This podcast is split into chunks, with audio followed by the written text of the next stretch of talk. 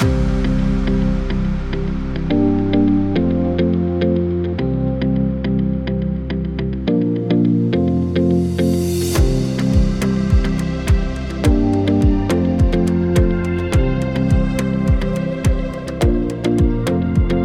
שלום לכם, ברוכים הבאים לשומר סף מספר 157, והפרק הזה מוגש לכם בחסות האתר פרנקופילים אנונימיים, ולא סתם, מפני שאנחנו לפני uh, החגים, וזה הזמן לתכנן נסיעות, אז האתר הזה, כשמיד אני אראה לכם אותו על המסך, מיועד לאוהבי צרפת ותרבות צרפת ולאלה שמתכננים להתאהב בה. Uh, בעתיד. יש כאן לא רק מאמרים על תרבות צרפת, אלא גם מדריכים פרקטיים שישדרגו לכם את הטיול הבא שלכם. אם אתם מתכננים נסיעה לפריז, תמצאו כאן הכל מטיסות זולות, תכף אני אמצא את זה באתר, כי uh, אתם רואים, יש כאן בכל אופן יש שונית לכל דבר, אה, אז תוכלו למצוא טיסות זולות, מלונות שנאספו בשבילכם בפינצטה ולא מכירים אותם ממדריכים אה, יותר כלליים, ועוד מידע על אטרקציות שאסור לפספס, מסעדות מומלצות, מסלולי טיול ש... שיעזרו לכם לגלות את המקומות הסודיים של פריז, אתם מוזמנים לחפש בגוגל פרנקופילים אנונימיים, או להקיש על הקישור שיופיע מתחת לסרטון הזה. אה, ועכשיו אני שמח לארח בפעם השלישית, רביעית, חמישית, לא זוכר כמה. מי סופר? מי סופר? אה, פעם הייתה לי תוכנית כזאת בטלוויזיה לילדים שקראו לה מי סופר על ספרות לילדים. אה, את פרופסור אבי בראלי שהוא ראש מכון בן גוריון לחקר הציונות באוניברסיטת בן גוריון. שלום. ישראל והציונות. ישראל והציונות. החליפו למכון את השם כמה פעמים, נכון? כל פעם שאני מראיין אותך. רק פעם. פעם אחת מה זה היה קודם? זה היה מכון? אנחנו לא, מתכן, לא, לא מכירים בשם קודם. אנחנו לא מסתכלים לעבר, אנחנו רק היסטוריונים. אה, אז, אבל הסיבה שהתכנסנו אה, אה, היום היא הזמזום הגובר בתקשורת של תוכנית שאנשים שמוכרים אותה קוראים לה ייצוב של הדמוקרטיה הישראלית, ובעצם כשמעיינים בה מדובר ב... ביטול של הדמוקרטיה הישראלית, עטוף בדברי מתיקה. והאנשים שמקדמים אותה, אה, אם אנחנו צריכים אה, לאתר אותם, נמצאים מחנה, מחנה השיסוי, אה, גנץ הפריך איזה בלון בהקשר הזה עם שלד של הצעה, המכון לדמוקרטיה מקדם אותה במרץ, עוד ארגון פוליטי לא פחות מהמכון לדמוקרטיה המסווה עצמו כמכון מחקר, זה המרכז להעצמת האזרח. שם שלא יכול היה לתאר פחות טוב את מה שהם מקדמים. אז, אז אתה יודע, יצא לי לדבר על זה ואני שומע, קראתי את המאמרים שלך על זה, ואני ואתה גם דיברנו עם אחרים בפורומים אחרים, ונשאלת השאלה, האם זה לא איזה הזיה פסיכית שאנחנו מוטב שכולנו נתעלם ממנה כי איך בכלל הם יצליחו לעשות את הדבר הזה עם, עם המיעוט. זאת לא הזיה פסיכית בכלל. אתה שואל על ההתכנות הפוליטית של זה? כן, אני שואל, קודם כל, אני מציע, אני מציע, כן, בוא נסביר קודם מה ההצעה, ואז נעבור להתכנות. זה מאוד חשוב להסביר, זה כמובן חשוב תמיד להסביר דברים כאלה, אבל פה במיוחד, מפני שזה עניינים נורא אה, פסאודו מקצועיים, מאוד פרטניים, אנשים מתבלבלים מזה, זה מעצבן אותם, זה נראה להם כמו... אה, הוראות להכנת דוח לראיית חשבון. אבל זה עניינים רציניים מאוד שהמשמעות שלהם, אני רוצה להגיד את זה כבר עכשיו, מדובר פה בשאלה של היכולת שלנו לשלוט בגורלנו כאזרחים ריבונים, לא פחות מזה. עכשיו אני אסביר מה הם רוצים לעשות כדי ש... שלא יחשבו שזה, שהצופים שלנו לא יחשבו שאני פה אה, סתם מליצי. כן. הם מציעים ככה, תשמע טוב. הם מציעים ההצעה הראשית שלהם, בואו נגיד את כל החלקים, כי הם גם, דרך אגב, הם מציגים כל פעם חלק מהדברים, והתמונה המסוכנת היא בכל המלאות שלה. הם כן. מציעים, אבן הראשה של ההצעות של כל האנשים האלה שהזכרת, גנץ וסער מסתירים את זה, אבל שני הגופים האלה מציעים, הדבר הראשון שמציעים זה שהממשלה הרגילה פה תהיה ממשלת מיעוט. היא לא, לא, צריך, לא תזדקק לאישור הכנסת. מי ימנה פה ממשלה, צריך להתרגל, להתרגל לביטוי המחריד הזה, לא יקבל אישור מהגוף הריבוני של האזרחים מהכנסת, אלא ימנה ממשלה, יציג אותה בפני הכנסת אחר, כ- כאיש שמינה אותה, רודן בעיניי, הוא יהיה זה שקיבל 40, אה, הרשימה, ראש הרשימה הגדולה ביותר ובלבד שהיא 40 מנדטים. אני מזכיר ש-40 מנדטים זה שליש מהכנסת. זה מיעוט, אמנם אה, עם המצב האומלל של הפיצול המפלגתי שלנו זה מיעוט גדול, אבל זה מיעוט. רוב אחד, אחד מאמצעי ההטעיה סביב הדבר הזה אה, הוא שמה מה יש, תהיה כנסת ויהיה רשות מבצעת נפרדת ממנה, כי אומרים לנו, הבעיה בשיטה הישראלית זה שהממשלה סבוכה בתוך הכנסת כמו בשיטה האנגלית, במקום שה... אה, זאת השיטה הפרלמנטרית. זאת צריכה להיות השיטה אה, הפרלמנטרית. שני ענפי השלטון אה, נפרדים בשיטות נשיאותיות למשל. אז מה כל כך גרוע בזה? בשיטה, ההבדל הוא שבשיטה נשיאותית גם הנשיא נבחר על ידי ישירות בידי העם, או, או לפעמים בשיטות שהן לא מוצלחות על ידי הכנסת, על ידי הפרלמנט, זה שיטות, אה, זה לא קורה הרבה, אבל יש שיטות כאלה, אבל הוא נבחר. והכנסת גם כן נבחרת. השיטה הנשיאותית הנורמלית אה, זה שהנשיא נבחר בידי העם, וה, והפרלמנט נבחר בידי העם גם כן. ובכל אופן שתי השיטות שאתה מתאר דורשות שיהיה ל, ל, אה, לראש הרשות המבצעת רוב או הסמכה, הסמכה כן. מהריבונים, האזרחים, דמוקרטיה זה ממשל בהסכמת האזרחים, וההסכמה ניתנת באמצעות הנציגים שלהם. והאנשים האלה מזה רוצים לחמוק. קשה להאמין שמלב הממסד הישראלי יוצאת הצעה זוועתית כזאת. עכשיו בואו נגיד, זה הדבר הראשון, ראש, הוא, הוא יכול למנות, להודיע שם, יאיר לפיד, הוא לא רק יודיע על הרשימה שלו לכנסת, כמו שאנחנו, כמו המחזות הדיקטטוריים שאנחנו רואים כאן מראשי המפלגות הדיקטטוריים, הוא גם יודיע לכנסת מי הממשלה. יעמוד שמה, לפיד או כל מי שלא יהיה, דיקטטור כלשהו, יעמוד מול הכנסת ויודיע אלה ואלה האנשים, השרים שאני מיניתי. כי אני, אני הראש המפלגת המיעוט הקטן, הגדולה ביותר. זה לא יאמן. זה לכשעצמו לא יאמן. זאת אומרת, בפועל השיטה הזאת, ובניגוד לשיטות נשיאותיות, יוצרת ניתוק בין הבוחרים לבין הממשלה. הממשלה בעצם לא באמת נבחרת. נכון, זאת אומרת, הממשלה היא לא בהסכמת הנבחרים. מי שחושב שזה ייצוג, בואו נפתח פה סוגריים ענקיים, או אני לא יודע מה להגיד לך, אני, ייצוב זה לא. זה מתכון בטוח או לדיקטטורה, אם מישהו חושב שזה דיקטטורה זה, זה ייצוב שיבושם לו, הוא יהיה, חלקים גדולים מאוד מהאנשים האלה ימצאו את עצמם בבתי כלא בקצב הזה, או שזאת תהיה אנרכיה, כי הרוב יתקומם, האנשים, מה אנחנו, מה אנחנו עדר של אה, כבשים? למה שאנחנו ניתן לאיזה מישהו כזה לשלוט עלינו בצורה כזאת? בלי שהוא קיבל הסמכה. תשמע, הדור שלי הלך למלחמת לבנון, שהתנגדנו, אנחנו התנגדנו לה. הלכנו אליה כי הממשלה הייתה מוסמכת בעינינו. מה היינו עושים אם הממשלה היא דיקטטורית? רק בתור דוגמה קטנה, או אה, בהתנדבות. אולי, אולי הייתם הולכים, או, או, או אולי הייתם הולכים מפחד, אבל הדבר שבעיניי חשוב להדגיש אותו בהקשר לא הזה, לא, זה לא יקרה בחברה הישראלית.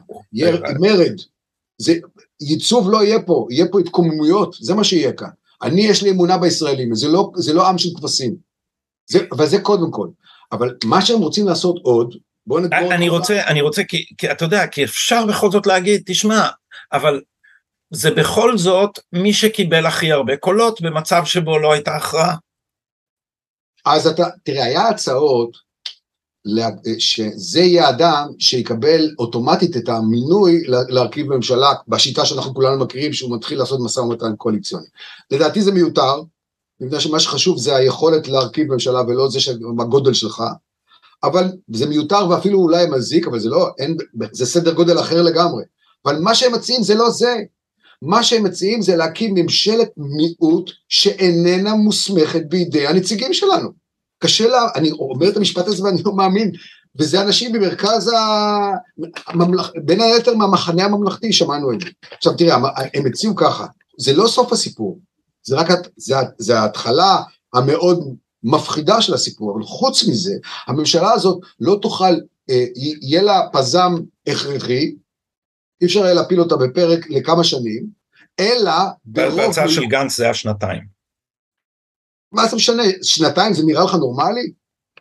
שלושה חודשים זה הרבה זמן לממשלה, יש לנו ממשלת מעבר, אנשים גם מבלבלים, חושבים, מה אתה רוצה? גם נתניהו הרי שלט בתור, בתור ממשלת אה, מיעוט. זה אה, הליך שיש לנו, כאשר יש ממשלת מיעוט היום אצלנו עכשיו, או ממשלת, ממשלה שנפלה, תוך שלושה חודשים חייב, חי, חייבים להיות בחירות כי היא לא מוסמכת. ולמה כל הסיפור הזה עכשיו עם כל ה... מה מותר לו, רמטכ"ל או לא, כי היא לא מוסמכת. האנשים האלה רוצים לוותר על, הס... על ההכרח שלהם לקבל הסמכה מהעם. זה, זה האמת הלא טכנית פה שיש. מאחר שהם מיעוט והם לא יכולים לקבל הסמכה מהעם. אני צריך להדגיש שמבחינה חוקית ממשלת אתה... מעבר, לממשלת מעבר יש את כל הסמכויות של ממשלה רגילה, זה פשוט, ה... יש לה.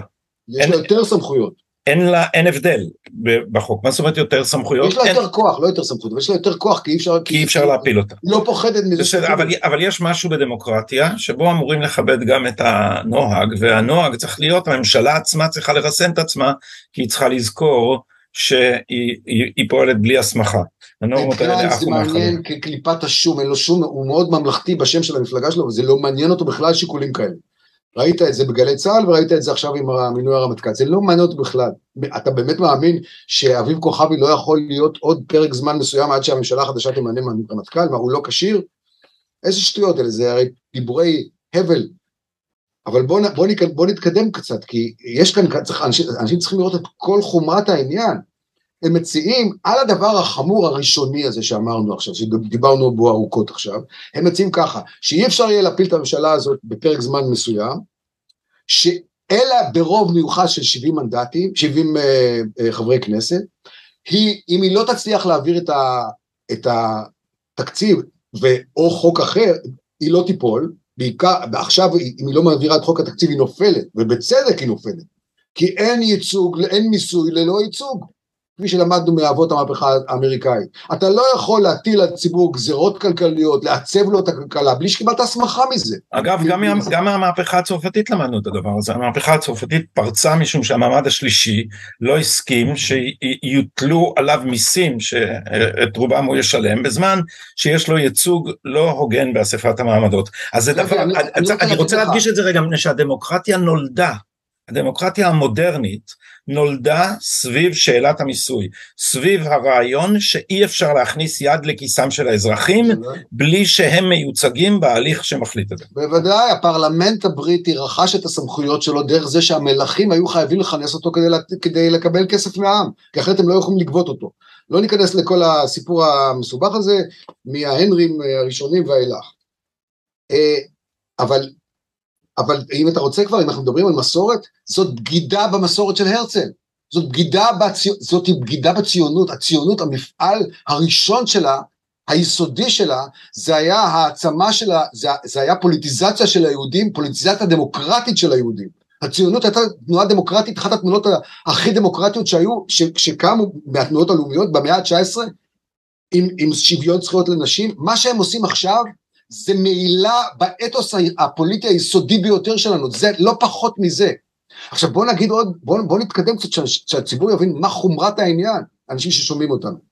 חבל שזה לא ציבור עוד יותר גדול. זה ציבור הולך וגדל, תדע לך, כן. אבל, אבל אני רוצה להגיד, הם, אמרתי קודם, אי אפשר להפיל אותם, אי אפשר, היא לא נופלת כשלא, שלא, אה, שלא עובר על התקציב, היא תהיה חייבת לשאת ולתת על כל חוק, כי להעביר את החוקים כן תצטרך, היא תצטרך רוב בכנסת, ולהעביר את התקציב שהיא תרצה להעביר, היא, היא, היא לא תיפול כשהיא לא תצליח, אבל היא תרצה להעביר אותו, אז היא אה, אה, אה, אה, תישא ותיתן עם סחטנים מכל הכיוונים כדי להעביר אותו, למרות שהם לא בממשלה,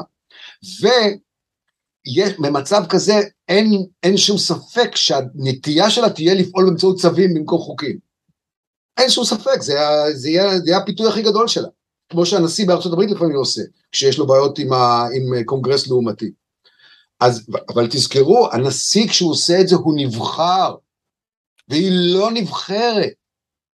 זה מה שמבלבל פה, אני אומר, אבל בארצות הברית אפשר, באים לך עם, עם קטעים כאלה, אומרים, אבל בארצות הברית אפשר, אבל, אבל באנגליה, אומרים, באנגליה הממלכה ממנה את, את, את החבר הפרלמנט המסוים ש, ש, ש, שיקים, ממשלה והוא בא ומציג אותו לפרלמנט והוא לא צריך אישור, מה אתה רוצה ממני? גם באנגליה הם הפרלמנטים, אבל באנגליה מעולם לא נבחר, אה, אה, מעולם לא הייתה ממשלה שאין לה רוב בפרלמנט ומיד מתפטרת כשאין לה רוב בפרלמנט. והמלך לא ממנה, המלך לא ממנה מי שאין לו רוב בפרלמנט להקים ממשלה. בדיוק, זה המנהג שם, הוא לא יעשה את זה לעולם. זה בעצם, זה בעצם הרבה יותר דומה לנשיא אצלנו. יש פה שקרנות, הם, הם הביאו את זה בתור טיעון שם באחד מה... יש פה, יש פה ממש הטעיה של הציבור, אבל בואו נגיד עוד דבר אחד. הם אומרים, אבל, אבל יש בכל מיני דוגמאות אירופיות. באירופה יש משבר חמור של הדמוקרטיה, מה אתם מביאים לנו מאירופה? אנחנו, אין לנו מה ללמוד באירופה. זה לא הימים שאנחנו נשאנו את עינינו לאירופה. אירופה, הדמוקרטיה האירופית נמצאת במשבר עמוק, שהדמוקרטיה הבריטית נמלטה ממנו כל עוד נפשה בה. הבריטים הצביעו ברקסיט כי הם לא רוצים שישלוט עליהם אה, אה, מנגנון שאין לה, בכלל לא כפוף, הרי המנגנון הממשל האירופי הזה שבבריסל לא באמת כפוף לפרלמנט, יש שם פרלמנט צילג, הם רוצים להפוך את, הפר, את, ה, את הכנסת בעצם למשהו שיש לו כוח בערך כמו, ה, ה, ה, איך זה נקרא, הפרלמנט האירופי. כן. אז מביאים לנו את אירופה בתור דוגמה, וזה זה פשוט, זה, זה נוכלות, ו, ו, וזה נוכלות שמועלת באמון של הציבור, כי מי, מי זה האנשים האלה? הם מומחים, זה כמו שהרופא יעמוד בזמן מגפה בציבור, בפני הציבור ויטעה אותו. אני חושב שהממסד של מדע המדינה בישראל אחראי פה על הטיית הציבור בצורה מחפירה. מחפירה, לא פחות, אני מצטער שאני מדבר, שאני מתרגש ככה, אבל תשמע, אני, אני, אני רואה את עצמי מורה שאמור להביא לאנשים שהם לא מקצועיים בתחום שלי את העובדות היסודיות כדי שיקבלו, אה, אה, שיחוו את דעתם. מה הם עושים? הם, אתה, אני מסתכל על מה שהם עושים שם, איך קוראים לו הברנש הזה, מנהל המכון לישראלי דמוקרטיה? אה, יוחנן פלסנר. יוחנן פלסנר ואלה. הם פשוט, אתה רואה ביודעין, בבירור איך שמתאים את הציבור. פעם אחת אומרים לו, אומרים לו לא, אבל באנגליה הוא לא צריך להציג, ופעם אחת הם אומרים לא, אבל באירופה הם לא תמיד, לא, לא כל ממשלה נופלת בלי בלי, אה, כשלא היא לא מאשרת, לא מאושר התקציב. המכלול שהם מציגים הוא דיקטטורי. ממשלה שממונה באופן אוטומטי, לא, לא, לא, לא, לא, לא, לא accountable לפרלמנט בעצם, ולא נופלת כשלא עובר תקציב, זה, החיבור בין כל הדברים האלה הוא בכלל הוא מסמר שיער, לא פחות, אני... ול, ולכן הטקטיקה, הטקטיקה היא א', לעטוף את זה בזה שמוכרחים יציבות, די אי אפשר כבר, ואז לכל, לכל טענה כנגד זה למצוא מקבילה בדמוקרטיה אחרת, לפעמים אמיתית, לפעמים uh, מטעה, בלי להראות שכשמחברים את כל החתיכות של הדבר הזה לתמונה אחת, אין דמוקרטיה כזאת, ומה שהם מציעים זה לא דמוקרטיה. אז עכשיו, אז, אז, אז, כן, בבקשה, סליחה. תזכור שלנו יש בכלל בעיה חמורה מעבר לכל מדינה דמוקרטית שאנחנו מכירים, של עליונות אוליגרכית של המערכת המשפטית.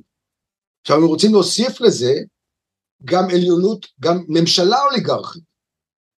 הם רוצים, זה, זה, זה, וזה זה, אותם זה אנשים, זה אותם אנשים. אותם אנשים. המכון הישראלי לדמוקרטיה הוא המקדם, הבית האידיאולוגי של הדבר המכונה בשם הציני דמוקרטיה מהותית, שאינו אלא אה, אוליגרכיה פסאודו-ליברלית. אני כתבתי כמה מאמרים על זה שזו אוליגרכיה ליברלית, אבל כי, כי הרי ייסדו אותה בשם זכויות האדם, וה, וה, והשיטה אמורה לפעול ככה, שאנחנו נוותר על הריבונות שלנו, לטובת כן. בית משפט כל יכול ובתמורה בית המשפט מלמעלה כעריצות נאורה יגן על זכויות האדם שלנו. עכשיו trade-off כזה הוא אף פעם לא עובד כי למדנו מההיסטוריה שהשיטה היחידה להגן על, להגן על זכויותינו הפרטיות היא שנוכל לפטר את השלטון שמחזיק בכוח הממשל מעלינו, אבל במקרה הזה זה גם שקר מלכתחילה, מכיוון שאתה מכיר את המאמר שאני וניסים כותבים, אנחנו אולי,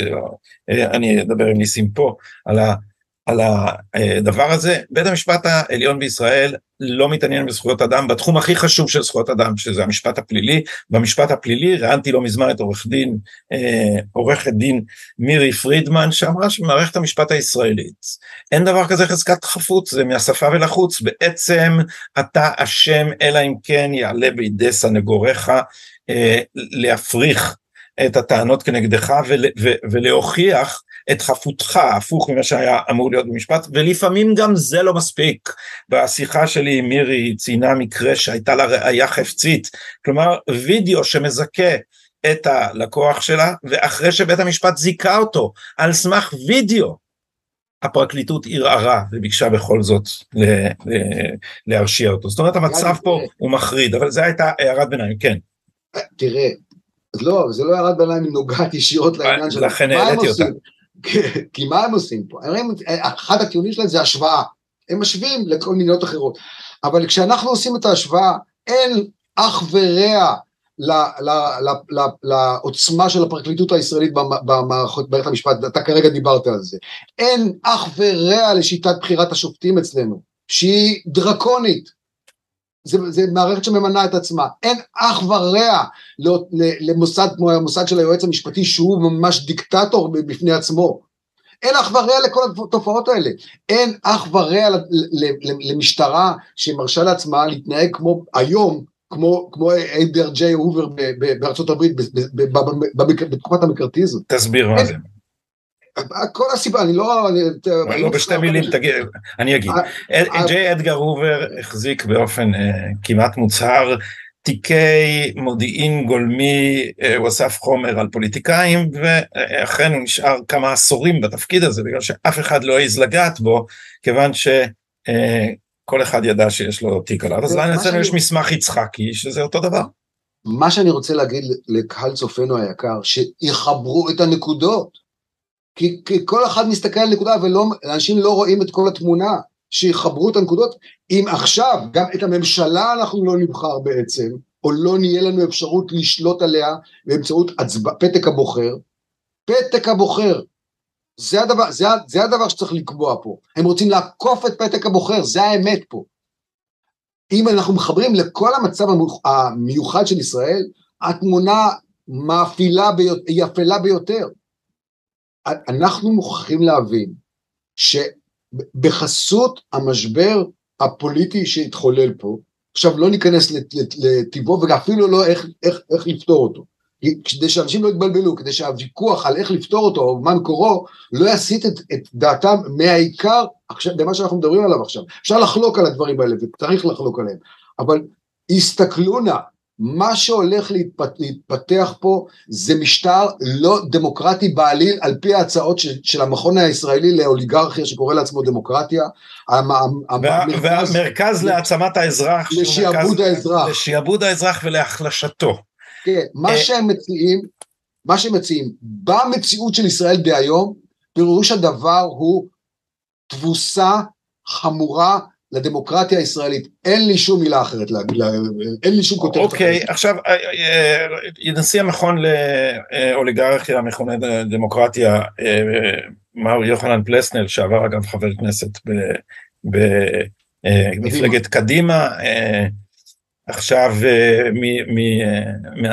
מגיניה הראשיים של הדמוקרטיה המהותית, התראיין אצל נדב אייל בסוף השבוע, שלחתי לך את הקטע הזה, שוחחנו עליו אה, בהרחבה, ו, ו, ובסוף הטור אה, אה, אמר אה, נדב אייל ליוחנן פלסנר, אבל תשמע, ההצעה מתבססת על זה שראש המפלגה, הגדולה ביותר, זה ייתן יתרון לנתניהו מכאן ועד עולם. אוי ואבוי, אז, אז, אז, אז אסור לעשות את זה.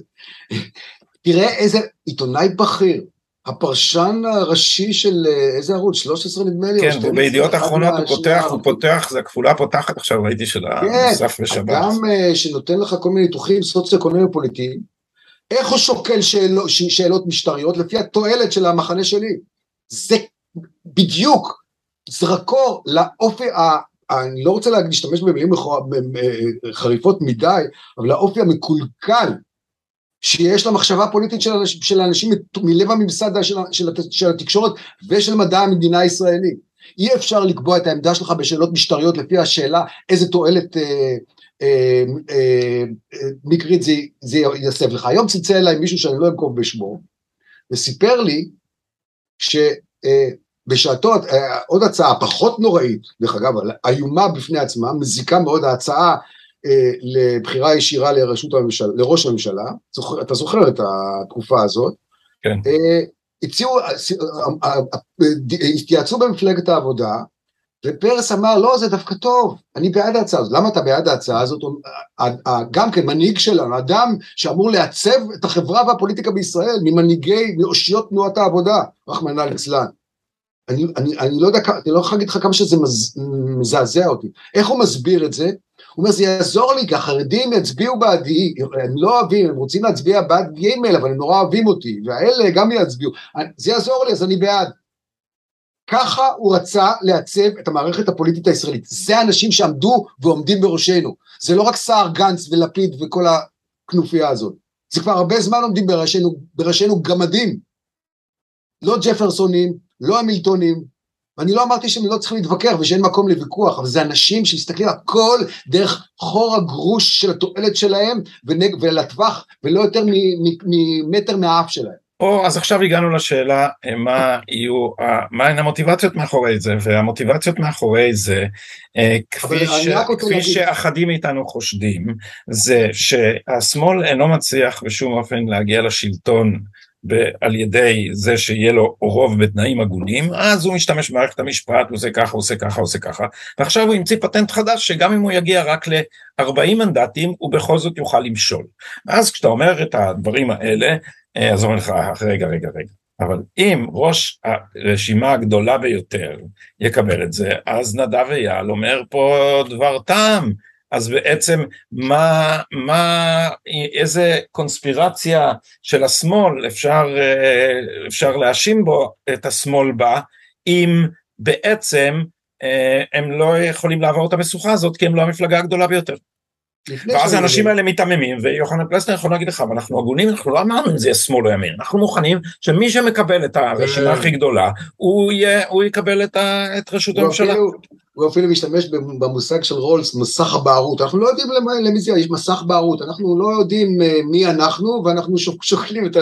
אגב, אגב, בשיחה עם נדב אייל, כשנדב אייל, כשנדב אייל שואל אותו את השאלה הזאת, הוא לא קונה את התיאוריה הזאת, אני רגע אקרא לך מה שנאמר פה בעיתון, ההצעות הללו ללא ספק ישפרו את היציבות, כותב נדב אייל בטעות, אבל מה באשר לדמוקרטיה, אם הן לא מפקירות את המשטר הישראלי בידי ראש המפלגה הגדולה ביותר, ראש הגוש, לא עוררין לא יכולה, ש, ל, ללא עוררין לא יכולת להזיזו במשך שנים, גם בלי לגיטימיות של רוב נציגי הציבור, והאם בהתחשב הפוליטי שלנו היציבות הזאת שתושג טובה בכלל, זה, סליחה, סליחה, קראתי לכם את פסקת הסיום במקום את הפסקה שבה הוא אומר, אה, את ההמשך אני צריך לקרוא לכם, סליחה, אמרתי לפנסלר שאם הצעתו תתקבל, נתניהו יוכל להיות ראש הממשלה לנצח. הוא דחה, הוא דחה את הניתוח הזה, והבהיר שלא מדובר בממשלה שתקום לאחר הבחירות הנוכחיות, אלא בשינוי החוק לקראת הבחירות הבאות, אז אולי זה באמת מסך הבערות, אבי, ואולי הדבר הזה בכלל לא יועיל לשמאל, שלא מצליח לגייס את מירב הקולות, להפוך למפלגה הגדולה ביותר. אני רוצה לחשוף ברשותך, אם אתה מרשה לי, משהו שאנחנו דיברנו, אני, אני לפני השיחה ששוחחנו, לפני שהקלטנו את, את הפגישה הזאת שלנו, אמרתי לך שאולי אני לא רוצה לדבר על זה, כי אני לא רוצה לתת לאנשים בכלל מניעים, לתבור, אנשים צריכים להתנגד לתוכנית הזאת כי הם דמוקרטים, לא כי הם ליכודניקים, לא כי הם אנשי מפלגת העבודה, מרץ, אה, אה, לא יודע מה. איזו מפלגה שתבחרו, הם צריכים להתנגד לזה כי דמוקרטיה זה, זה גם כן אידיאולוגיה. אני לא רוצה לשלוט פה, אני לא רוצה שהדעות שלי ישלטו פה אם אני לא הצלחתי לשכנע את הרוב. ואני מצטער שנדב אייל הוא לא אדם כזה, זה מצער אותי מאוד לראות עיתונאי בכיר שהוא מקולקל ככה במחשבה שלו. אבל עכשיו אני רוצה, אחרי שאמרתי את זה, ואני חושב לכן, שאנא מהאנשים ששומעים אותנו, תגבשו את דעתכם לפי השאלה מהו הפתרון הנכון לדמוקרטיה, כלומר איך ישתקף בצורה הנכונה ביותר הרצון של, של הריבונים, קרי האזרחים. אחרי שאמרנו את זה, עכשיו בוא נדבר עכשיו על ה, למה הם עושים את זה.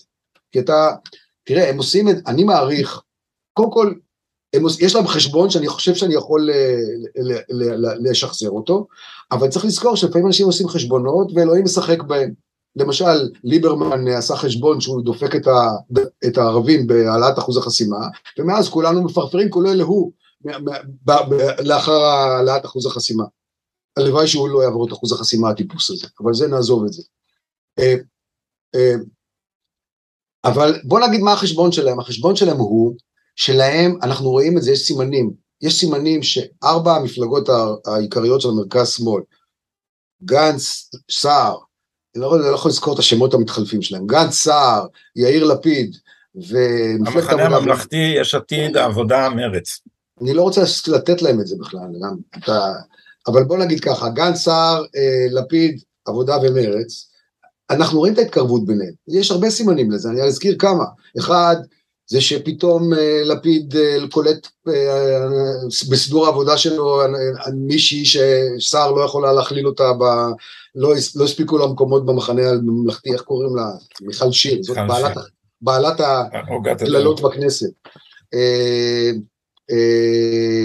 אתה רואה שאייזנקוט התלבט שם בין יש עתיד לבין לבין גנץ סער, בסוף בחר בגנץ סער, למה אנחנו לא יודעים, אה, ולפיד לא התרגש מזה כל כך, כי זה בעצם הכל נשאר במשפחה. אתה רואה שלפיד מתווך בין מרץ ל... ל... הם מתנהגים גושית, אני לא אומר שגם הגוש השני מתנהג, אבל הם מתנהגים גושית הרבה יותר אינטימית, בצורה יותר אינטימית, אני תכף אסביר גם למה.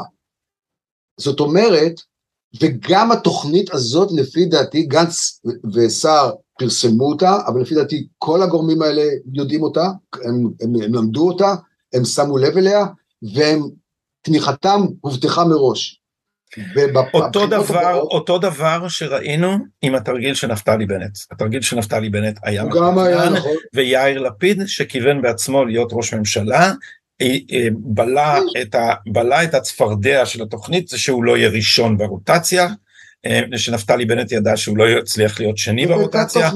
זה היה תוכנית לפני הבחירות. מסודרת, וצריך להגיד, הייתה תוכנית שגם ליברמן היה שותף לה, מפני שצריך ברור. לזכור מי הפיל את האפשרות למנות ממשלת ימין כשהיה לנו רוב אה, ברור ליברמן. בכנסת. ליברמן עשה את זה על תירוץ. כולם חשבו, אני זוכר כי הלכתי לאחד האולפנים ואמרתי, אל תדאגו, זה ברינקמנשיפ, לא קורה דבר כזה, כשמישהו בתוך הגוש מטיל וטו בגלל איזה תירוץ, אז אה, הוא רוצה את, את, את משרד שר הביטחון, הוא רוצה רוטציה מקסימום, אבל אף אחד לא האמין שליברמן יפיל את גוש הימין ויעבור לגוש השמאל, וה, והדבר, המעגל שבתוכו זה מתואם, שאתה תיארת את המפלגות, אה, אה, את, את, המחנה הממלכתי, עוד שם אורווליאני, את יש עתיד, את העבודה ואת מרץ, צריך להכניס לתוך האינטימיות הזאת גם את ליברמן, שחומק מאחריות. כן, אבל מה, אנחנו, זה, זה חוש ריח פוליטי. נתתי לכם, נתתי פה סימנים לחוש ריח פוליטי. עכשיו, מה שעוד אפשר להגיד זה שההבדלים ביניהם הם קטנים, הם לא משמעותיים. מה שכונן את מרץ התפרק מזמן, מרץ היא איזושהי קבוצת זהות, זה הכל. השמאלנים התאחדו סביב הסבתא זהבה. זה לא, אין שם, אין, אין להם תוכנית באמת. זה מפלגות לש... מפלגת העבודה ומרץ בכלל... למה? הם נגד להטופוביה. מה אתה מדבר? מה? מה? הם נגד להטופוביה. כן. בקיצור, זה גופים שמחשבים את, את קיצם.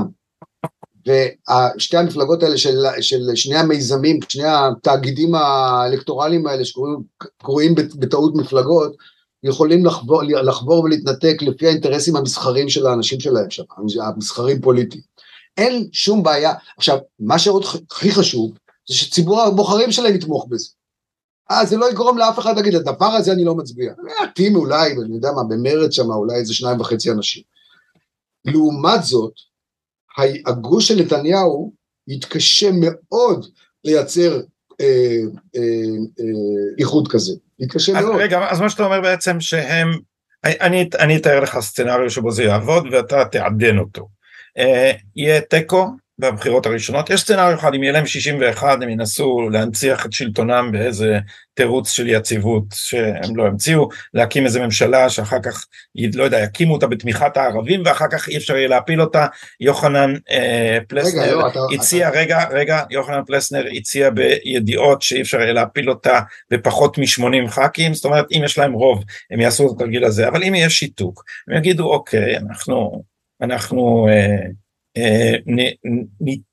נחוקק את החוק הזה עוד בכנסת הזאת כי אי אפשר יותר בחירות, אני חושב שאנשים צריכים לקחת בחשבון את מידת ההיסטריה שתהיה אם יהיה פה דדלוק אחרי הבחירות החמישיות, יגידו אי אפשר, המדינה קורסת, אי אפשר לנהל ככה, אי אפשר, אי אפשר, אי אפשר, ככה עולות דיקטטורות, כאשר אומרים כאוס, אי אפשר, דדלוק, נכון. אה, ואז יעבירו חוק שבו אה, נמצאים האלמנטים האלה של התוכנית של המכון הישראלי לדמוקרטיה, ראש המפלגה הגדולה ביותר יכול להקים ממשלה בלי שיש לו רוב בכנסת, ואז אני מניח שלשם אתה רומז, מחנה השמאל יתאחד, ולמה שמחנה הימין, שהוא יותר גדול, לא יצליח להתאחד במצב כזה. מבחינה סוציו-פוליטית, המחנה של הימין מורכב יותר הטרוגני, הרבה יותר הטרוגני. הליכוד הוא מפלגה מסורתית בחלקה, אבל גם חילונית אחרת בחלקה, ויש מסורתיים גם כן שלא סובלים את, אה, לא יכולים להצביע בנציגים של האדמו"ר מגור דווקא.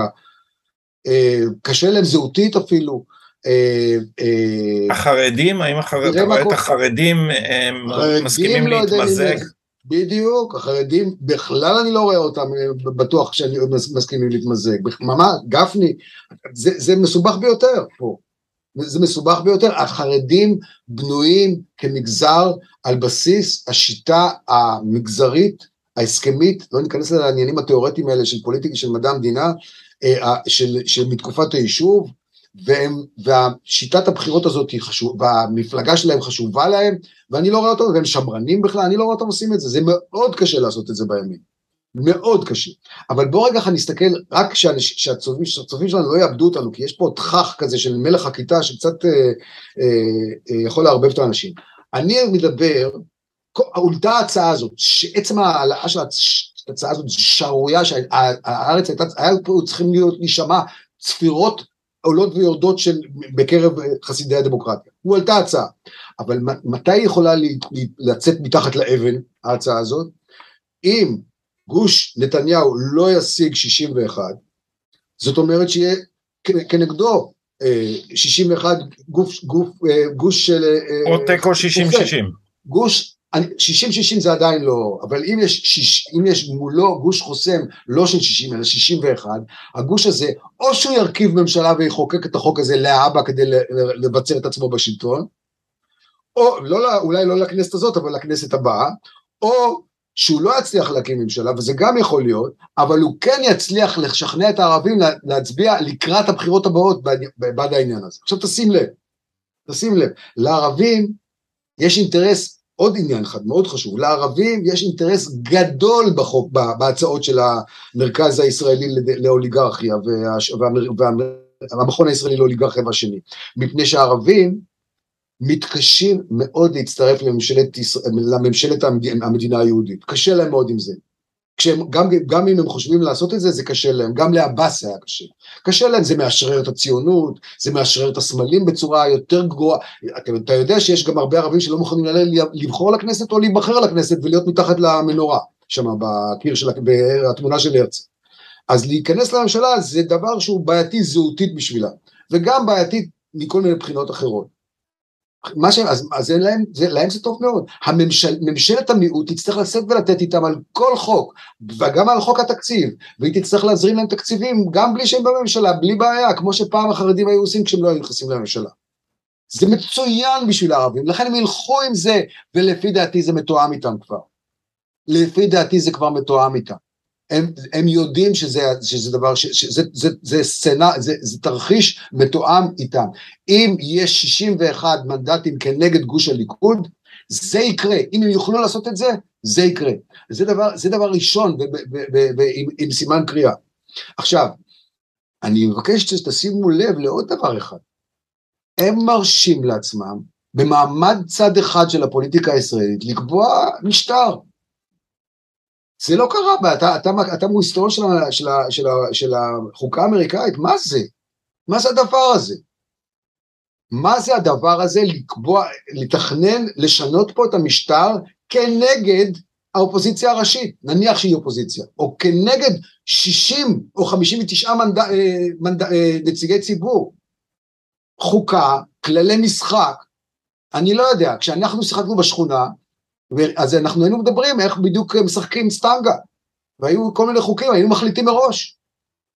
ולא אחד קובע, ולא צד אחד קובע מה, איך, מה החוקים של הסטנגה, מה זה הדבר הזה. עכשיו, הדבר הזה, יש לו שורשים בתרבות הפוליטית הקלוקלת שלנו. דן מרידור העביר חוקים, חוקי יסוד עם 20, עם 20 אצבעות, עם 30 אצבעות. כן, ברוב של 21. דן מרידור, הדמוקרט הגדול שלנו. הוא לא דמוקרט. את, את, את חוק, חוק, חוק חופש העיסוק, אני לא חושב שזה הוא, אבל החוק השני, חוק כבוד האדם וחירותו, הוא עבר ב-32... 32 כנגד 20, כן. כנגד 11.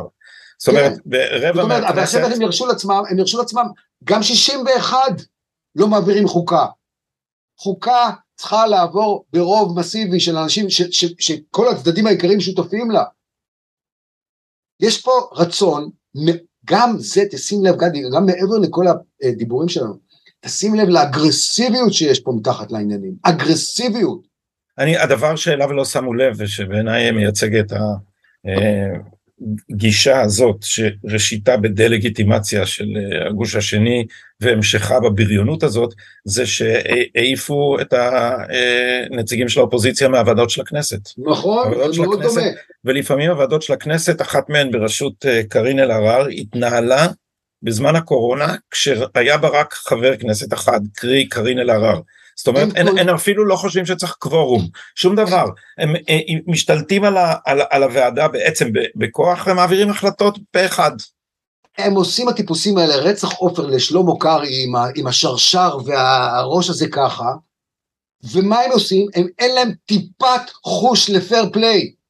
זה ממש מגעיל, אני חייב להגיד לך, זה מקובל. אבל אתה תראה איך זה בא מהשיח והתרבות הפוליטית, תראה מה השחיתו כאן. שיח השחיתות המטורף הזה כנגד נתניהו, הפך להצדקה לשינוי של כל הכללים. יש לא אנשים שינוי, בשמאל, לא יש, יש אנשים בשמאל, יש אנשים בשמאל שלא מוכנים לסלוח לבית המשפט על זה שהוא אפשר לנתניהו להקים ממשלה למרות שבית המשפט החליט פה החלטה על פי חוק יסוד הממשלה. כן, זה מפני, זה מפני שזה הגיע עד כדי כך, הדמוניזציה של הימין היא כזאת שלהוריד את הימין זה יותר חשוב מלשמור על הכללים. שזה איך מצדיקים דבר כזה אבי? איך מצדיקים? איך מצדיקים בתרבות פוליטית? אומרים זה הנאצים, ונגד הנאצים לא צריך לשמור על הכללים. נגד הנאצים אדם הגון צריך להרים יד. צריך להרים כן, חרב, צריך להרים אה, נשק. תראה, יש פה טרלול נפש, קולקטיבי נפשי, ללא שום ספק, אנחנו נוגעים בו עכשיו. יש, זה ממש טרלול, אין, אין, אין, אין, אין, אין לי דרך אחרת להגדיר את זה. אין להם טיפת חוש ספורט, ספורטיבי בסיסי. אני לא סתם דיברתי על סטנגה בשכונה. מה זה הדבר הזה? מה זה הכללים מהצד אחד? מה זה המזימה הזאת להציג חלק ולה, ו, ו, ו, אתה רואה, אתה, אתה מקשיב ליוחנן פלסנר הזה, ואתה מסתכל, אני, אני, אני נזכר במה, גם, אתה דיברת קודם על מיידוף, זה גם מיידוף. פשוט, כי, למה, למה אני אומר את זה בצורה כזאת חריפה? כי יש עליו אחריות. הוא בעל מקצוע. המרכז, המכון הזה הוא בעל מקצוע, שיש לו יוקרה. אני לא- פרסמתי שם ספר. אבל ההונאה היא, ההונאה היא בסיסית לעצם קיומו, מכיוון שזה ארגון פוליטי שפועל בשירות צד פוליטי ומקיים פסאדה כאילו היה מדובר במכון מחקר, ועוטף את כל הדברים האלה אוקיי. בדיבור. עכשיו, זה דבר... זה דבר לגיטימי שיהיו מכוני מחקר עם אג'נדה פוליטית, בדיוק. אבל כשאתה מציג את האג'נדה שלך כאג'נדה מקצועית אה, אה, בלתי תלויה במפלגה, לקיומה ובריאותה של הדמוקרטיה בישראל בזמן שמה שאתה עוסק בו ביום יום ושעה שעה זה ביטול הדמוקרטיה. זה לא אפילו הזנחת הדמוקרטיה. זה האנשים שמכרו לנו את השקר שנקרא דמוקרטיה מהותית והם לא מפסיקים לתחבל תחבולות איך לבטל את את רצונם של האזרחים. עכשיו אני אגיד לך, כי מכיוון שאני ואתה באים מהשמאל, אז אני, אני, אני אתאר לך אני אתאר לך. אני לא יצאתי מהשמאל. אה, אוקיי, אבל אתה עדיין בא מהשמאל, לא שלא הלכת לשמאל. פשוט אין שמאל בארץ, אני אספר לך סוד, אין שמאל בארץ. אין מפלגה סוציאל דמוקרטית. כי אתה מתכוון לסוציאל דמוקרטיה, ויכוח. ישן שלנו, שאתה סירבת להשתמש אפילו במונח הזה, אני מזכיר לך, אתה אמרת סוציאליזם. אני סוציאליסט, אה, כן. אוקיי, אבל אתה עכשיו אמרת סוציאל דמוקרט, אני מבקש שזה יירשם לפרוטוקול. גדי, מי שמכיר את ההיסטוריה של הסוציאליזם האירופי יודע שסוציאל דמוקרטיה וסוציאליזם זה אותו דבר. מי שמשתמש במונחים עדכניים יודע שסוציאל דמוקרטיה. אוקיי. יותר קרובה לדרך השלישית וסוציאליזם uh. יותר קשור לכלכלה מנוהלת. כיוון שהסוציאליזם לא משאיר מקום לשוק חופשי והסוציאל דמוקרטיה כן ואתה מבלבל פה את המושגים ולא בפעם הראשונה וזה ויכוח שאנחנו נמשיך אותו אני לא רואה שום סיבה. אוקיי. לתת לשני מושגים את אותו אה, את אותה משמעות בשעה שאפשר להשתמש בהם כדי להבחין הבחנה שקיימת במציאות בין סוגי משטרים. אבל זה ויכוח שנדחה אותו להזדמנות אחרת. נכון, אבל אני רציתי לדבר על משהו אחר. והדבר שעליו רציתי לדבר בתור שנינו באים מהשמאל ואתה המשכת ללכת בשמאל לשיטתך למרות שתמיד היית ביטחוניסט וניצי מדיני פחות או נכון. יותר בן גוריוניסט בדברים האלה נכון. בסך הכל. אמ, הדבר שעליו רציתי אה, להגיד מילה זה, זה ש... וגם על זה נדמה לי שעלה באחת משיחותינו האחרונות. השמאל שהקים את המדינה הרגיש תחושת בעלות על המדינה. האנשים שהמשיכו לתפעל את המנגנון גם לאחר העליות ההמוניות של שנות החמישים, הגדולה מביניהם מארצות המזרח, ולא צריך לשכוח את העליות גם ממזרח אירופה, שחלקן אה, היו עליות של אחרי השואה שהממסד אה, התייחס אליהן כאורחים וכחדשים, אז הממסד הזה ראה בעולים החדשים אני לא רוצה להשתמש במונח חמור מדי, איפשהו בין אורחים ליש שיאמרו כמעט פולשים. איזה מושג? מתי? אתה צריך, אתה מדבר פה בקטגוריות אני, אז אני אחדד את ההבחנה כי אני כן רוצה להגיע אל ההתחלה, אני יודע למה אתה חותר אבי, אני קראתי כידוע לך את ספרך מרד האקדמאים, ואני יודע איזה הבחנה אתה מנסה לעשות פה, אבל אני רוצה לדבר דווקא על הדבר הכללי, שהוותיקים הרגישו שהם בעלי הבית, ואחר כך התפתח. בעיקר מאז 77 זה תורגם לאיזה תרגום חדש אצל חלק מהממסד האשכנזי וזה כבר לא אותו דור, זה כבר לא הדור של בן גוריון, זה דור שני, יאיר לפיד זה דור שלישי, אני תכף אסביר למה אני מתכוון, כי הוא לא יורש של השמאל אבל הוא יורש של אותה תרבות בלבטית שמרגישה שהעולים החדשים בעיקר מהמזרח הם איזה פלישה של ההונים, איזה פלישה של הברברים שצריך, אה, הפשיסטים בפוטנציה שצריך לעצור אותה והאנשים האלה יש להם יחס אמביוולנטי במקרה הטוב לזה שהמזרחים בכלל משתתפים במשחק הפוליטי. ולא צריך ואי אפשר להתכחש לדבר הזה שכאשר הם עושים סרטונים כאלה עם שלמה קרעי רבאק דוקטור שלמה קרעי מי, מי זה יאיר לפיד?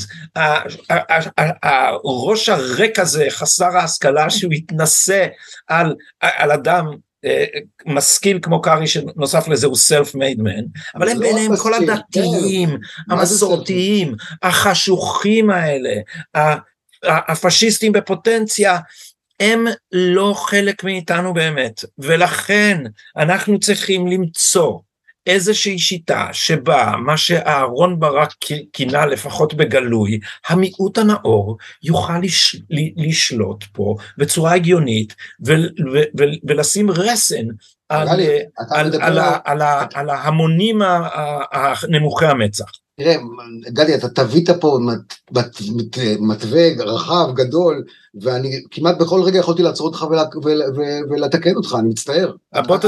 בוא תתקן אותי, כן. בוא אני אתקן לך, לא אותך, אתה דווקא אדם מתוקן למדי. תודה. אה, אה, בוא תקח דוגמה, אני אנסה לתקוף, אני לא זוכר כבר את כל מה שאמרת שם, אני דוחה את הטיעון שלך, באופן כללי. אתה לא חושב ש... אתה לא, לא חושב... רגע, רגע, רגע, תן לי לשאול אותך שאלה. האם אתה לא חושב שמתחת לגזענות של הפוסטרים והסרטונים המביכים של המחנה הסו קולד ממלכתי, יש תחושה שאנחנו אשכנזים בעלי הבית, והקארי הזה מה הוא חושב לעצמו פה, והאמסלם הזה שמדבר עם הידיים, הוא, למה הוא חושב שמגיע לו פה משהו? יש שם תחושה של אפסות, אובדן, דרך, ואימה גדולה מאוד הרבה יותר, אבל אני, אם אתה רוצה במשפט אחד שאני אגיד לך מה, איך אני מאבחן את התופעות המבחילות האלה, אם קרעי גם אני הזדעזעתי, היום שלחת לי עוד איזה מיצג אה, מהסוג, מהסוג הגזעני הזה, עם קרעי זה היה פשוט מגעיל ממש, אבל תראה, קח למשל דוגמא את יאיר לפיד, יאיר לפיד, אתה יודע מאיפה הוא צומח? הוא צומח בתוך הציונות הכללית התל אביבית, מהימין הבורגני האזרחי, זה שאחד ממייסדי, אבא שלו זה סוג של אה, בגיניסט כזה היה, מה זה היה טומי לפיד? אחר כך הוא הלך כל מיני פעם, הוא לא אהב, טומי לפיד, את ה... רגע, אתה כן. נעמת, תן לי לענות לך. בבקשה, אתה צודק. אה, אה, ותאמין לי, יש לי הרבה נאומים לענות לך פה, הרי זה התחום שלי. מאיפה באת אותו מלפיד? טומי לפיד זה, הוא רק לא אהב את הגיוס המזרחי של, של, של תנועת החירות. לפיד הוא צמח בתוך הימין, הימין התל אביבי. וגם האנשים שמריצים אותו זה, זה אנשים יורשים של הדבר הזה. וזה רק דוגמה אחת. אתה, אתה לא יכול להטיל על תנועת העבודה את יאיר לפיד. אני לא הטלתי רגע, על שנייה, תנועת העבודה. רגע, שנייה אחת. אז תן לי לקרות את הטעויות שלי רגע, גד. אוקיי, בבקשה. אה, תראה, האנשים האלה לא הרגישו שהם בעלי הבית, הם היו, אני אגיד לך בסוד, הם היו בעלי הבית. היו בעלי הבית, ה-600 אלף שנלחמו כאן, שעשרית מהם נהרגו, היו בעלי הבית. והם הכניסו אל הבית שלהם עליות גדולות ש... מאירופה ומהמזרח התיכון. והכנס... זה, ככה צריך להסתכל על הדברים האלה, בריבונו של עולם, צריך להסתכל על ההיסטוריה, אי אפשר לעשות את המהלך ה... ה... ה... המסולף הזה שלא רואה את כל ההקשר. הם, הם הכניסו אותם לתוך הבית שלהם, ואמרו להם זה הבית שלהם, שלכם, אבל גם הם, גם, וגם הם, הם לא הרגישו ככה. היה מתח אצלם בין האידיאולוגיה שלהם שחייבה אותם לביית את האנשים האלה, למסור להם את הבית, למסור להם חזקה על הבית המשותף, לבין התחושות שלהם, שהם לא הרגישו שהם ביחד.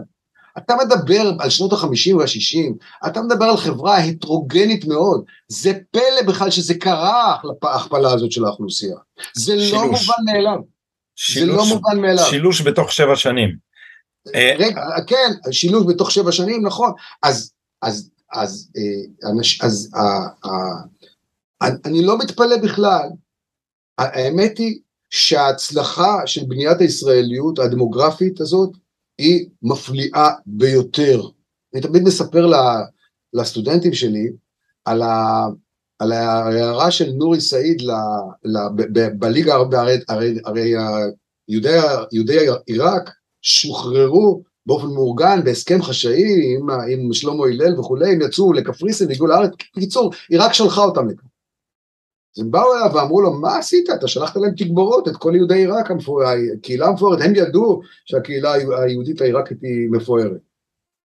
מה עשית? אתה שלחת להם תגבורת לספינה, הוא אמר להם, של... אמר להם לא, אני שלחתי להם פלוגה שתטביע את הספינה. וזה היה בהחלט לא דבר בלתי מציאותי מצידו להעריך. אז אנחנו, זה נכון שהאתוס הדמוקרטי של התנועה הציונית שהוא נתקל בסיטואציה ההיסטורית המאוד מרחיקת לכת של שנות החמישים והשישים, הוא uh, גמגם. אז הם כן שלנו והם לא שלנו ונטיל עליהם uh, מערכת משטר דמוקרטי אבל היררכי.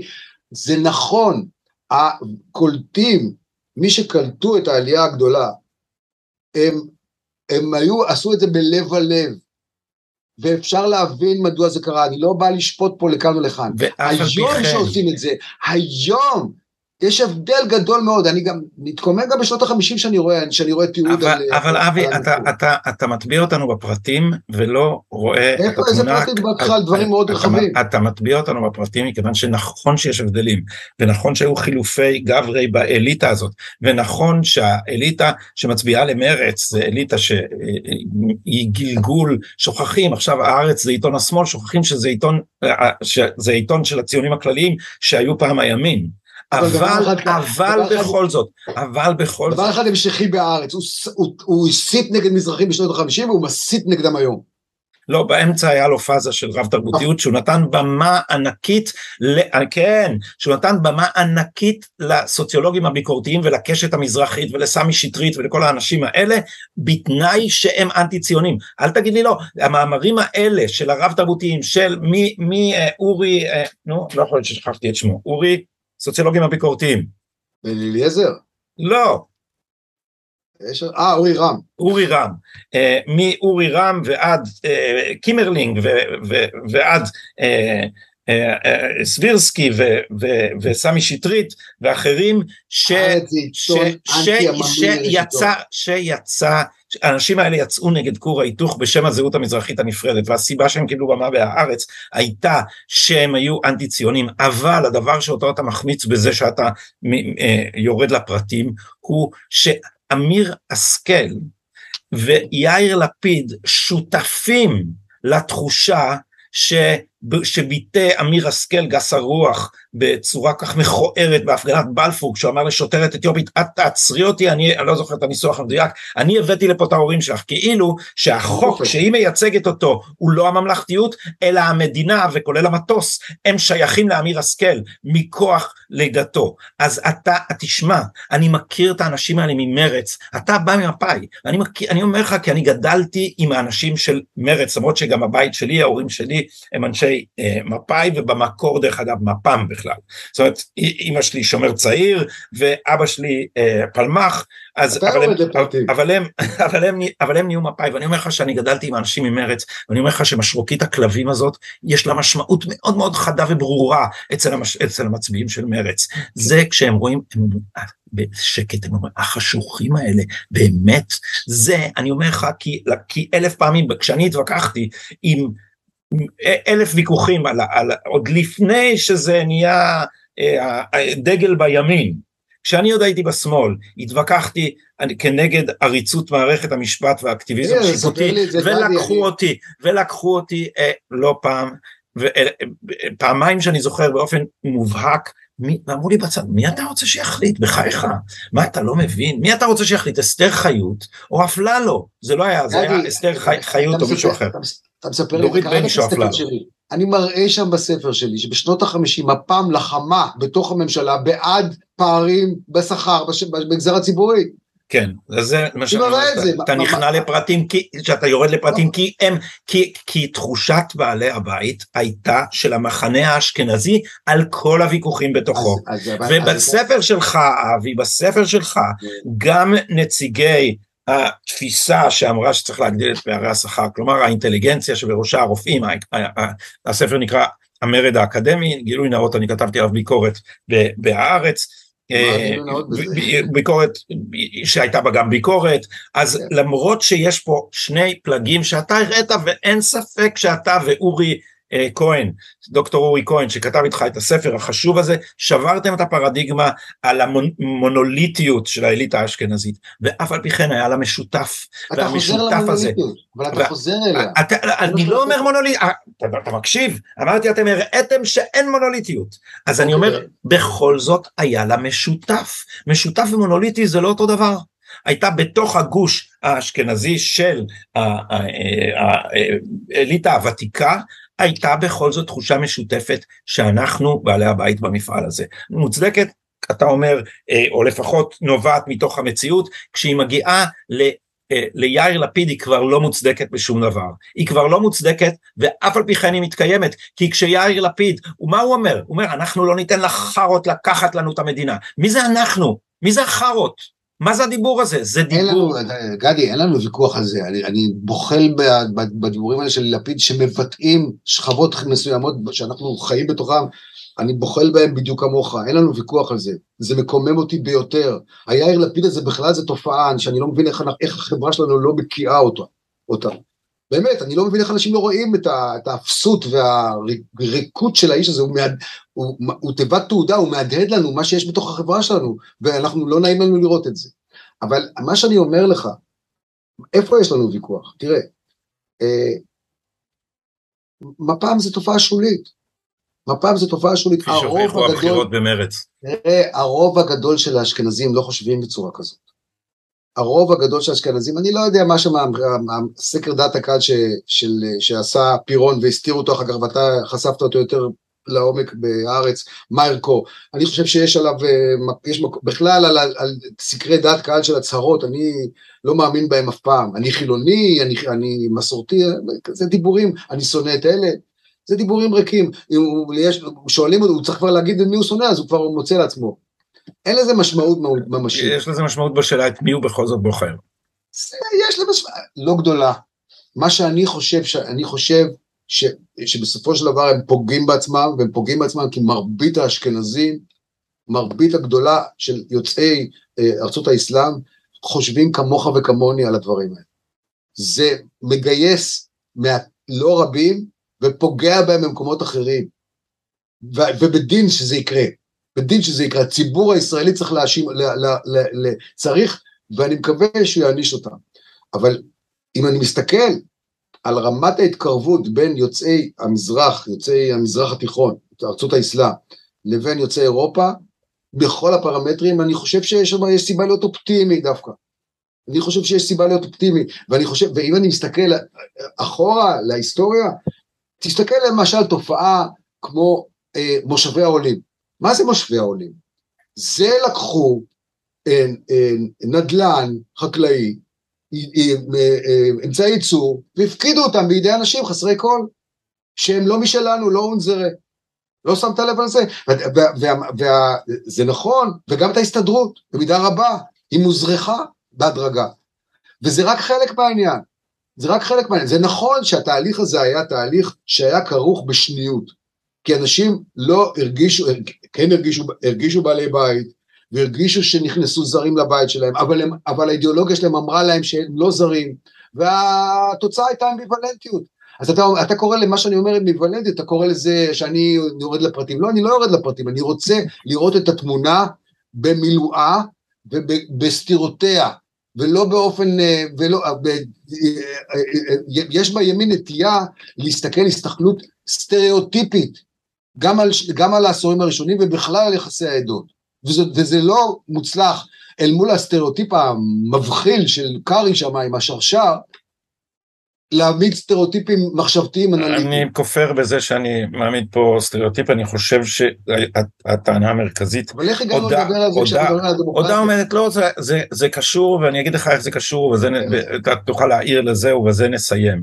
יש כן. קשר בין התעמולה הגזענית של מחנה השיסוי, דהיינו גנץ, אה, סער, לפיד, כל מי שמחרים ועושה דמוניזציה לא רק של נתניהו אלא גם של אה, מצביעיו, לבין ההצעה להתרגל לרעיון של שלטון מיעוט. כי כך המיעוט שרואה את עצמו כנאור ומנסה לצייר אותנו כחשוכים, אותנו את הימין, לא אותי ואותך, כחשוכים, הגזענות של המיעוט הזה היא ההצדקה בעיני עצמו אה, לזכותו למשול עלינו כדי להציל אותנו גם מעצמנו. ומתחת לכל הדברים האלה יש שכבה אחת של כנות, שאגב אפשר לראות אותה שוב במאמר של אלכס יעקובסון שהתפרסם אה, היום, צריך להגיד בפודקאסט הזה אתמול, כי הפודקאסט הזה יראה אור מחר, והמאמר הזה מסביר שהבעיה הכי גדולה שלנו היא דו-לאומיות. שאם אנחנו לא ניפרד מהפלסטינים ונחלק את הארץ, אז יהיה פה אסון, ולכן צריך להגביל גם את ההונים הימנים האלה, כי הם מובילים אותנו למדינה דו-לאומית ולאסון. על זה נהגתי לומר בתוכנית של אראל סגל, כשב-103 אה, עוד התירו לשני ימנים לדבר ולא מינו לאראל סגל בייביסיטר שמאלני אה, לכל שעת שידור שלו, אמרתי את זה לא פעם ולא פעמיים, שההיגיון הבסיסי של המחנה הזה זה נתניהו מושחת, כי אם לא, אז תהיה לנו מדינה דו-לאומית. זה ההיגיון. בסדר, אבל אם נחזור לעניין של... אה, משפטי לא סיכום. לא האונים אלא המזרחים, אני חושב שעיקר, הרי על מה דיברנו היום? דיברנו היום, בואו נחזור רגע אחד לעיקר הדבר שרצינו להזעיק פה את הציבור.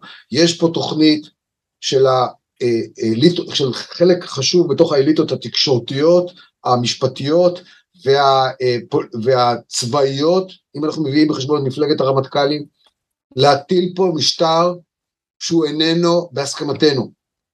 ככה, בפשטות, תיארנו את הדברים. נכון. אני חושב והגזענות היא חלק מזה והסרטונים האלה הם חלק מזה, כי זו ההצדקה הרגשית לזה. אני חושב, רגע, תן לי להגיד לך איך אני ממקם את זה. זה העיקר. זה העיקר. הם רוצים לשלוט כי הקצינים רוצים שלא יגידו להם אה, אם לקנות צוללות. כי המשפטנים רוצים להגיד, בכלל רוצים להחליט בכל דבר בעניין. ומפני ש... וקל וחומר העיתונאים והכלכלנים. הם רוצים לשלוט פה. זה לא, לא זה, זה דבר, זה דבר שזה נקודת מוצא. אה, אה, למה אנשים רוצים לשלוט אני לא צריך להסביר. זה, זה נקודה, אנשים, אנשים יש להם, זה אחד מהמניעים היסודיים האנושיים, זה לשלוט. עכשיו, חלק מה, מהחלוק, מהחלוק, בחברה הישראלית, בגלל ההיסטוריה שלה, חלק מהחלוקה בין אלה שצריכים לשלוט לבין אלה שצריכים לא לשלוט, הוא, הוא הדתי. אבל יש גם מזוז ואייזנקוט בצד השני. יש, ויש גם אה, אני ואתה בצד, בצד האחר. זה, זה לא, ה, ה, אז בשפה הישראלית יש לעניין של העממיות, יש צד מזרחי, אז מהבחינה הזאת אני מזרחי. גאה, לא רק בגלל אשתי וילדיי, אלא גם בגלל, בגלל מה שאנחנו מדברים עליו. רציתי, התפתיתי כמעט להגיד את זה כשהזכרת את העלייה מעיראק, שהעלייה מעיראק גם הביאה לך כן, קלה. כן, אני רואה את עצמי מזרחי מהבחינה הזאת. אם אתם ככה מתייחסים למזרחים, אז אני מזרחי. לכו לעזאזל.